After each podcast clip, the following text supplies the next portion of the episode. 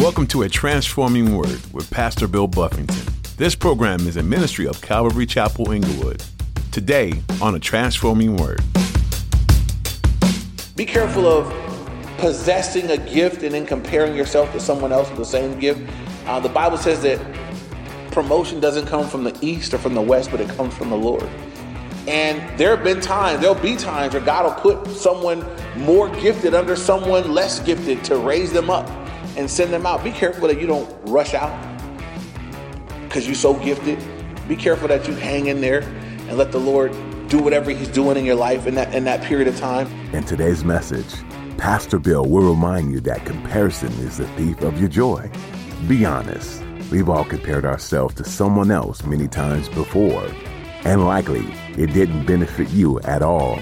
When it comes to the gifts that God gives you, it could be easy to see someone who's on a stage and think that their gift is better than yours. Working in childcare, for example.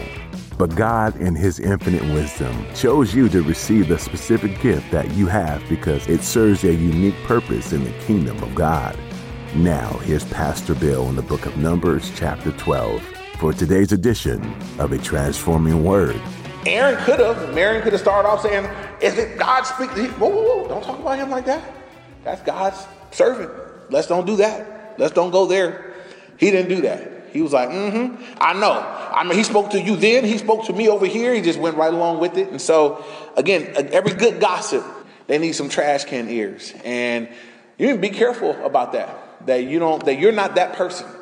That you don't got a bunch of folk calling you from week to week, throwing up in your ears and dumping on you, and you're listening, taking it in. Because what did God tell them? What, what did we read at the end of verse 2? That the Lord heard it. And what are we going to see in verse 9? It made him angry. And so when you're gossiping yourself, God hears it and he don't like it. And when you're partaking as a listener, he hears it and he don't like it. And so what you want to do is have no part of it. You don't want to be a part of the program at all. You want to speak edifying things. You want to speak things that build up. What you want to be excited about is when God is doing something great in some brother or sister's life. Get on the phone and tell that. Call somebody and say, Man, I was ministering with, I met with this brother right here, and, and, and God has just done such a great thing. God took him from here and took him to there, and God's doing this in his life. And speak those things. Build up. Let that be your conversation. Let, let the things that you're speaking about people behind their back be things that if they were to hear it, they would feel good about it. And that, that's, that's, that's a, you know, you could talk about someone behind their back in such a way that if they were to hear what you said behind their back, they'd be like, he said that about me? They'd be, they'd be feeling all good about it. They'd be built up. And, or you could talk about people behind their back in such a way that if they heard it, they'd be like, they said that about me? It'd be a whole different attitude uh, based on what you said. Be careful how we talk about people uh, in their face, because some of y'all are, I tell them to their face, you know, and it's not, it's not any better when you say bad things to somebody's face behind their back. Be careful how we talk about one another. Uh, we're called to edify, to build up. Again, I got to point out that what motivated this negative interaction, their own envy, their own feeling that maybe it's not fair that Moses is, you know, being the one that's elevated and and looked to, and, and, and here we're gifted too. Here, here we have some gifts and anointings as well. Here, God has spoken prophetically through me as well. And so, how come He's the main one when I have that same thing? Be careful of that. Be careful of possessing a gift and then comparing yourself to someone else with the same gift. Uh, the Bible says that promotion doesn't come from the east or from the west, but it comes from the Lord. And there have been times, there'll be times where God will put someone more gifted under someone less gifted to raise them up and send them out. Be careful that you don't rush out because you're so gifted. Be careful that you hang in there and let the Lord do whatever He's doing in your life in that in that period of time. And so verse verse 9 now it says, So the anger of the Lord was aroused against them, and it says, and he departed. I thought that was interesting. Not only was God angry, he departed. His presence came down, he was there in a present way, but he left. He was angry, he confronted them, and he left. Um, now now the discipline of the punishment is is going to go forth. And so, um, again, I, as I was just reading through it, I was outlining it. I wrote down one that, I'm sorry, yeah, I wrote down one that their envy brought the work of God to a halt. Verse 2. I wrote down from verses 4 through 8 that it was a big enough deal or big enough problem for God to come down and to have a personal meeting with them to deal with it. And then I wrote down number three, verse nine, it made God angry. It angered God that they were talking about his servant Moses in the way that they were. It didn't please him, it angered him. Look at verses 10 through 12 now. And when the cloud departed from the tabernacle, from above the tabernacle, suddenly Miriam became leprous, as white as snow. Then Aaron turned toward Miriam, and there she was, a leper. So Aaron said to Moses, oh, oh, oh, my Lord, now he calling him Lord. Oh, my Lord, please do not lay this sin on us in which we have done foolishly and in which we have sinned. So, God's presence departs, boom, and Miriam turns into a leper on the spot. Uh, for you guys that don't know what leprosy is, it's not something we deal with in our culture today, but leprosy was in this in the biblical time that was the AIDS of their day. Uh, it was a disease that would surely bring death. It was one of the most. Um, it was a very nasty disease to die of. Basically, your skin uh, it rotted on you. So lepers had a foul smell. Lepers were cast outside the camp. They had to be separated from everybody else. As a leper, she wasn't going to be able to serve anymore. She was going to be cast out, separated from family, die a terrible, miserable death. I mean, it, it's a, it was a it was a horrific thing to have. There was no medicinal medical cure for leprosy. Uh, the only cure throughout Scripture for leprosy was a divine touch, a touch from God Himself. And so Miriam's a leper. Now, what do you think Aaron, standing next to Miriam, seeing her become a leper, what do you think he's thinking is about to happen to him? He's like, so I look at this intercession and this plea, but it don't sound real sincere. I think I think this has more to do with him than her. If you standing next to her, your sister, y'all was in this thing together. God just put both of y'all on the carpet, and she got it first. And he said, as soon as he looked over and saw that she was leprous, he said, Oh no, my Lord. He's teasing. He got Moses got all respect in the world. He calling him Lord now. He said, Please do not lay this sin on us in which we have done. Now, at least he confesses. He says, In which we have done foolishly, uh, which we have sinned. He, he acknowledged his sin. I got to point that out. He confessed. He, he called what he did what it is. He said, We sinned. He knew he sinned.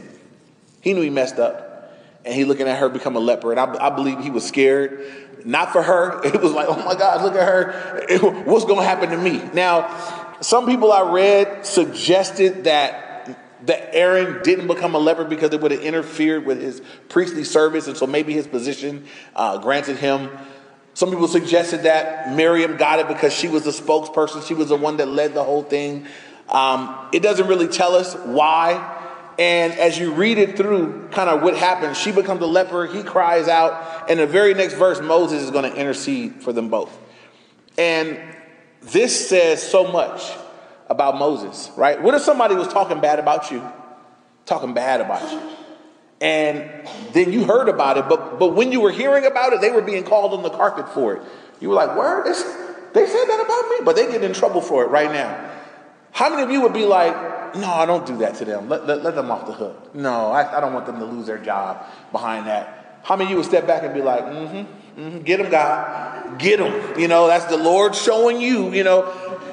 Consider our hearts, right? Uh, how would we handle that? And um, I was thinking of this. There was a, a situation when um, I had a job I think just before before Harmony was born. It was the last job I had before I went to work at a church. And as I worked there, there was a guy, there were some guys in the in the uh, in the warehouse that were. I was trying to be a witness. These guys were trying to poke fun, and we had this situation where the, the guy got under my skin, and um, he, he asked me this whole, you know, bunch of questions that were biblical questions, but he was leading up to this big punchline joke that he had and one of the guys was a, he was actually a, a, part-time comedian, not a very good one, but he was. And so we, we get all the way to the end of this thing when I and I'm thinking that I'm, I'm witnessing, I'm talking about creation, all this stuff, and he's asking me all these questions, and we're going, and we get to the end, and I realize it's a joke. I have this look on my face like I'm I'm I'm upset, I'm angry, but I'm saved. And I was still I was not newly saved, but I was still just a few years in. So it was I, I had a look on my face, and so the supervisor saw me and she called me and she's like, What happened? I was like, nothing. No, she said, no, something happened. I've never seen you upset. What happened? I'm like, no, I'm not going to go. I'm, I'm not doing it. And I wouldn't say what happened. So I go the next day, and the guys that had this interaction have both been demoted.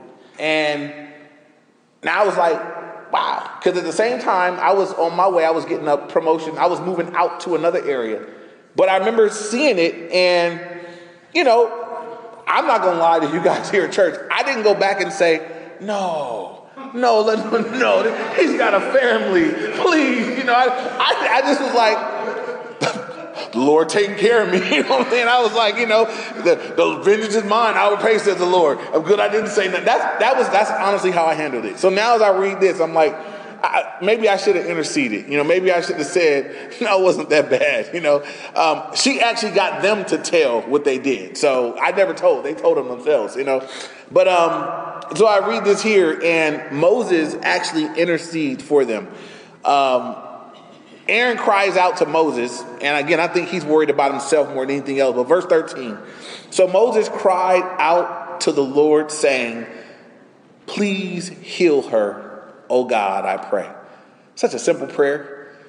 Take note of that. You guys look at TBN, Christian TV, when there's going to be a healing and they got to bring you up on the stage and make a big show and a big fuss and they got to walk them back and forth and run them this way and run them that way and let them hobble on the cane and do this and that and all this different thing. They got to go back and forth, back and forth, back and forth. That's what, just notice the simplicity here. Moses said, Lord, please heal her. Lord, oh Lord, I pray. That's it. That's a prayer. And God hears it and he's going to heal her. Know that the power of prayer is not in all the yelling and the screaming and the, all the other stuff. It's just communicating with the Lord. The power is in who you're speaking to. That's where the power's at. The power all lies with Him. It's not more powerful prayer if you scream it. It's not a more powerful prayer if you jump up and down and flap like a chicken while you do it. This is a powerful prayer because a man that's connected to God is crying out to God in sincerity, and God hears him. And so I just want to note that Moses cried out such a simple prayer Lord, he said, please heal her, oh God, I pray. In the very next verse, 14, then the Lord said to Moses, If her father had but spit in her face, would she not be shamed seven days? Let her be shut out of the camp seven days, and afterwards she may be received again. And so, in that culture, if you disrespected your parents, or there was a, if you didn't fulfill some, some commitment or some vow, and your father spit in your face, you would be considered unclean and put outside the camp for seven days. And so God says, Look, Moses, Moses is saying, Lord, let her off the hook completely. God says, No, no, no, hold on, man. At least I'm a healer, but she's going to still be unclean seven days. For at least, he said, if her dad had spit in her face. Now, we, we, we read that, and that don't make any sense to us because why is her dad spitting in her face? You know, like what, whatever could she have done to deserve that sort of thing? You know, that's not a common thing in our culture. So that's what he's saying. You know, if her dad had spit in her face, if she had messed up with her dad and he spit in her face in disapproval, she would at least be kept out the camp seven days. For all you fathers with daughters, read this with them.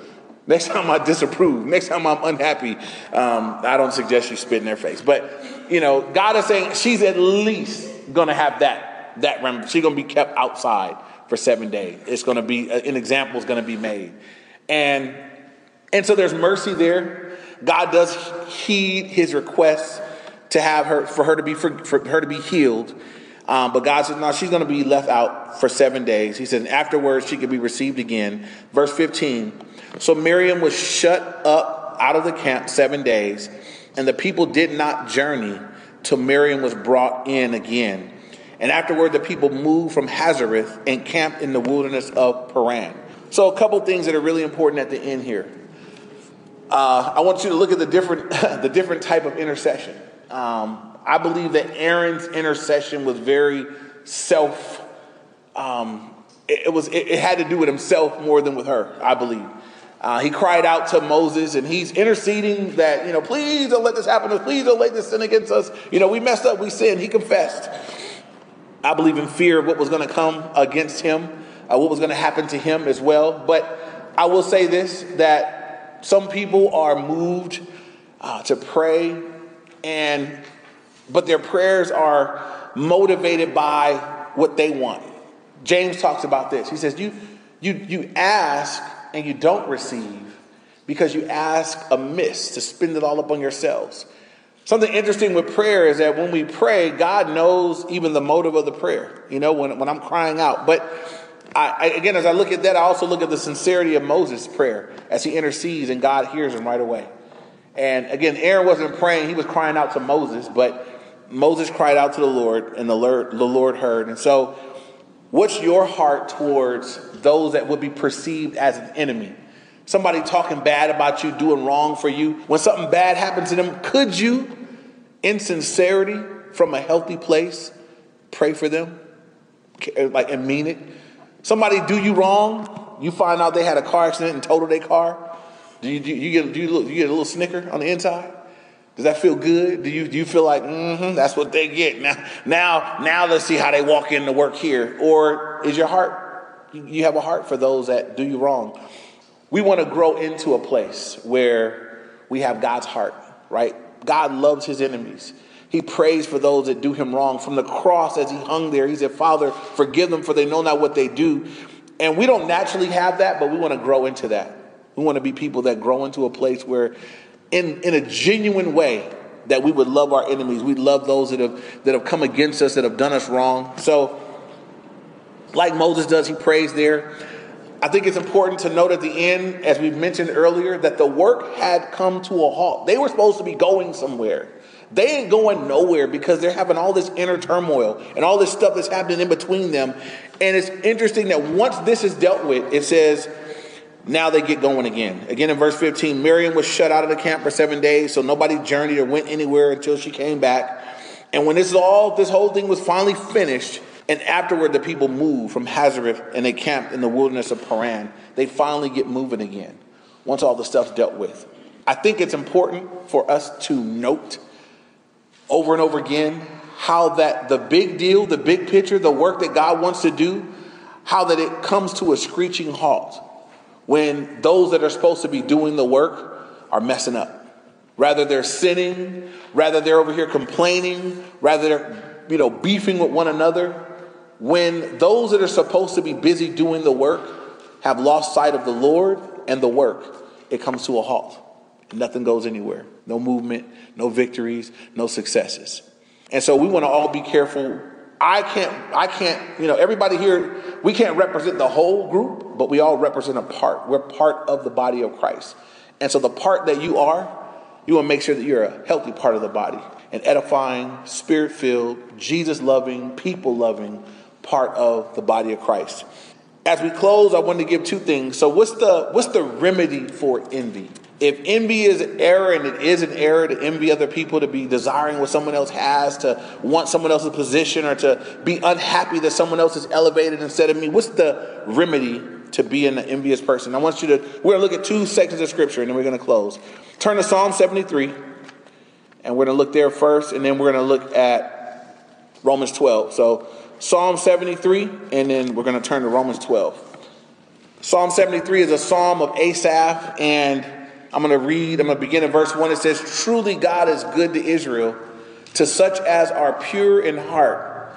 But as for me, my feet had almost stumbled, my steps had nearly slipped. Listen to what he says in verse 3 For I was envious of the boastful when I saw the prosperity of the wicked. For there are no pains in their death, but their strength is firm. They are not in trouble as other men, nor are they plagued like other men. Therefore, their pride serves as a necklace. Violence covers them like a garment. Their eyes bulge with abundance. They have more than heart could wish for. They scoff and speak wickedly concerning oppression. They speak loftily. They set their mouth against the heavens, and their tongue walks through the earth. Therefore, his people return here, and waters of a full cup are drained by them. And they say, How does God know? And is there knowledge in the Most High? Behold, these are the ungodly who are always at ease. They increase in riches. Surely I have cleansed my heart in vain and washed my hands in innocence. For all day long I have been plagued and chastened every morning. If I had said I would speak thus, behold, I would have been untrue in this generation of your children. When I thought how to understand this, it was too painful for me. And I just want to stop there. He's looking at the wicked. He says, I was envious of the wicked. It looks like the wicked just have it so good. Their eyes are bulging with abundance. They don't get sick. They live long. They rich. They got money. They're scoffing at God and they're getting away with it. He's like, maybe I got, maybe I cleansed myself in vain. Maybe my walking holy has been for nothing. But notice this, what he says, the remedy for getting stumbled by this. Because again, he said, my feet had nearly slipped. He says in verse 17, until I went into the sanctuary of God, then I understood their end. Surely you set them in slippery places and cast them down to destruction. You know, you know when I got the remedy for envy for him was he said when i went into the sanctuary of god when i went to church when i went into the fellowship when i got back into a place where god was communing with me and i was hearing from god i got reminded of their end. And he was envious when he was looking at what they were doing right now. But he says god reminded him that they're in slippery places. They're not going to heaven when it's all said and done. And so god reminded him of their end. And so for him the remedy was get back, get, get his perspective back on the Lord. God gave him a clear perspective. God reminded him of their end. And so, if you find yourself envious of the wicked, per se, not, not just envious of the wicked, those that are doing wrong, feeling like they just got it going on, it's going so great, don't forget that you have it great. The believer has it great. We have a hope that won't be taken away from us. We have a promise of heaven. Now, the, second one is, is in uh, Romans 12 15. We covered it a few weeks back. And again, I believe this is also a remedy for envy, um, be it in the body of Christ, be it among other believers, be it among those that are doing well. Verse Romans 12 15 says, Rejoice with those who rejoice and weep with those who weep. An envious person will weep when someone's rejoicing, and they'll rejoice when someone else is weeping. And God says, No, I want you to rejoice with those that are rejoicing. And I want you to weep with those who weep. That our hearts would be in tune. And when my brother or my sister is elevated or succeeding or doing well from a really good, from a really sincere place in my heart, I should be able to rejoice with them and be happy with them for what God is doing and rejoice. And when a brother or sister is doing poorly, or things aren't going well, they're going through difficulty and they're weeping, I should be from a sincere place able to weep with them and to feel their pain and to walk with them through that. Um, but God says we're to rejoice with those that rejoice and weep with those that weep. And again, I believe both of these things will remedy us. That, that as, as I try to incline my heart to where my brother, where my sister is, there, it doesn't really leave place for me to be in an opposing position towards them. A reminder of a few things that God didn't like what they had done, that them, them speaking negatively about Moses was a big enough deal for God to come down and visit them himself and call a meeting. It brought the work that God wanted to do to a halt. It made God angry.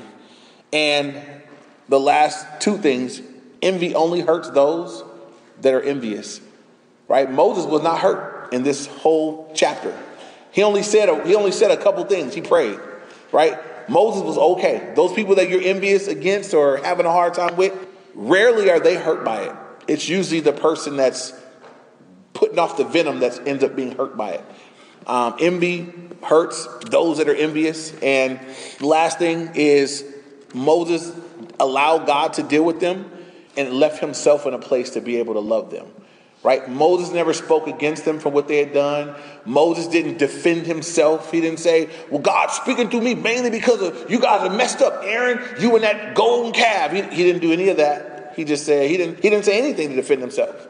The one thing he said was a prayer for them. And that's a note for maybe someone that might have someone speak against you. Uh, be better to let God defend you and leave yourself in a place where you can be loving toward those that are doing you wrong.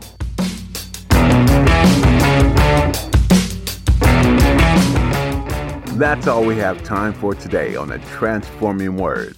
Thanks for tuning in.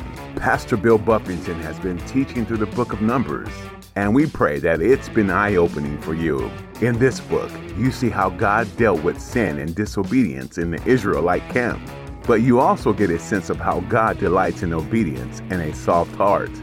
The people then were no different than people today. It's all human nature, plagued with the curse of sin but God didn't leave their side. and He remains by your side today. So if you're ever in doubt about God's goodness, faithfulness, or steadfastness, be reminded that God cares about you, loves you, and is there for you.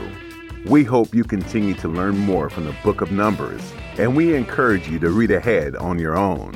If you're interested in listening to additional teachings from Pastor Bill, you can find them on our website at calvaryinglewood.org. We'd be happy to meet you too. If you live in the Inglewood area or happen to be passing through, come join us for worship this weekend. You can get service times and location information at calvaryinglewood.org. You'll even find links to stream our services if you're unable to be with us in person.